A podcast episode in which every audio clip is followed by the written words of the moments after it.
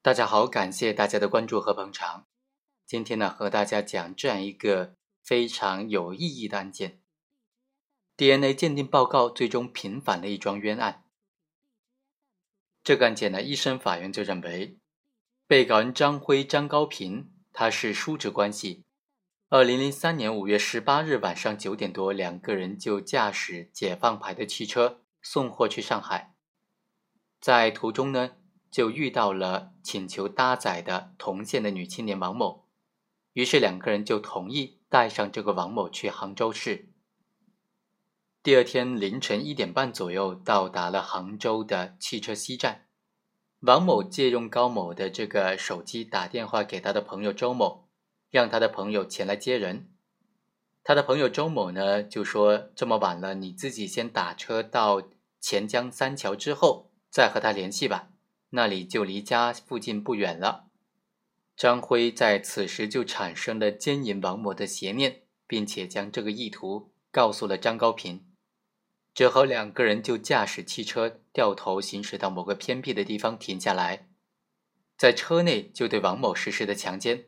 王某就挣扎，在挣扎过程当中，张高平就前来帮忙他的侄子实施奸淫的行为，最终呢导致王某。机械性窒息死亡了。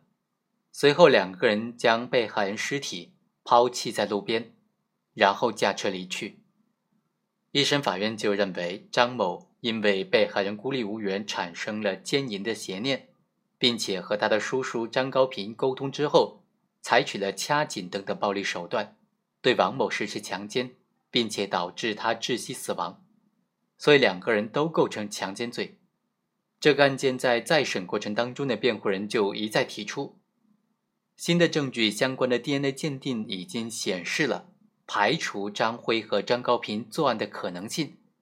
不能够排除有其他人作案导致王某死亡的这种可能性，所以请求法院疑罪从无，判处两个人无罪。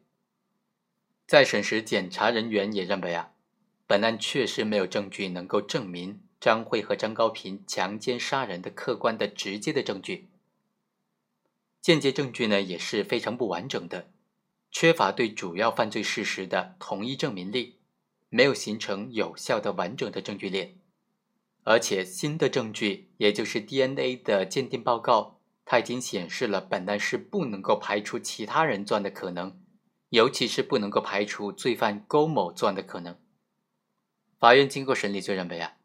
本案当中，因为新证据的出现，张辉、张高平犯强奸罪的证据显然是不成立的。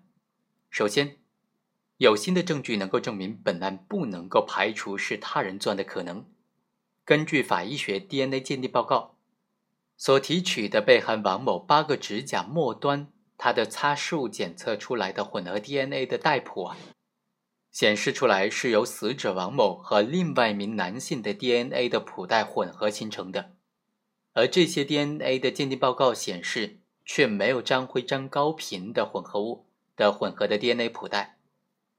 公安局将王某的八个指甲末端经过擦拭，然后过滤，分离出了一名男性的 DNA，将这个 DNA 的分型和数据库里面的存储的相关罪犯信息进行比对之后。就发现了，这里面的 DNA 分型和罪犯郭某某的 DNA 分型有七个点位的存在这种吻合的情形。于是呢，为了慎重起见，公安局又进行了再次的鉴定，出具了物证鉴定查询对比报告。这个报告确实显示，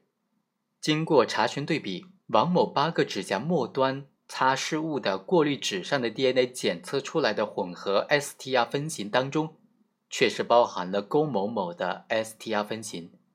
这些鉴定意见是具有科学性的、具有科学依据的、符合证据的客观性的要求。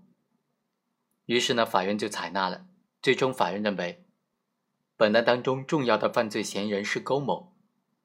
但是龚某在2005年的时候，因为他开出租车的时候，抢劫并且导致了一个被害人吴某死亡的这种严重的后果，最终被法院判处了死刑，剥夺政治权利终身。而且呢，已经在2005年的时候被法院执行死刑了。综合本案现有的证据，不能够排除是高某杀害被害王某的可能。第二，法院认为，本案当中公安机关审讯张辉、张高平的笔录、录像和相关证据都可以证明，侦查人员在讯问过程当中存在对犯罪嫌疑人没有在规定的羁押场所内羁押审讯的情形。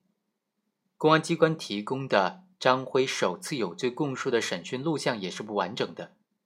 张辉、张高平指认现场的录像的镜头切换频繁，指认现场的见证人并没有起到见证的作用。从同监犯那里获取的证言也可以印证，本案当中原审被告人的有罪供述，他是侦查程序和行为不规范、不合法的，是通过不合法的手段来取得的这些被告人的有罪供述的，所以法院认为。本案不能够排除公安机关存在以非法方法收集证据的情形。张辉、张高平的有罪供述，他们的指认现场的笔录等等证据都应当予以排除。最终，法院判定张辉、张高平无罪。好，以上就是本期的全部内容，我们下期再会。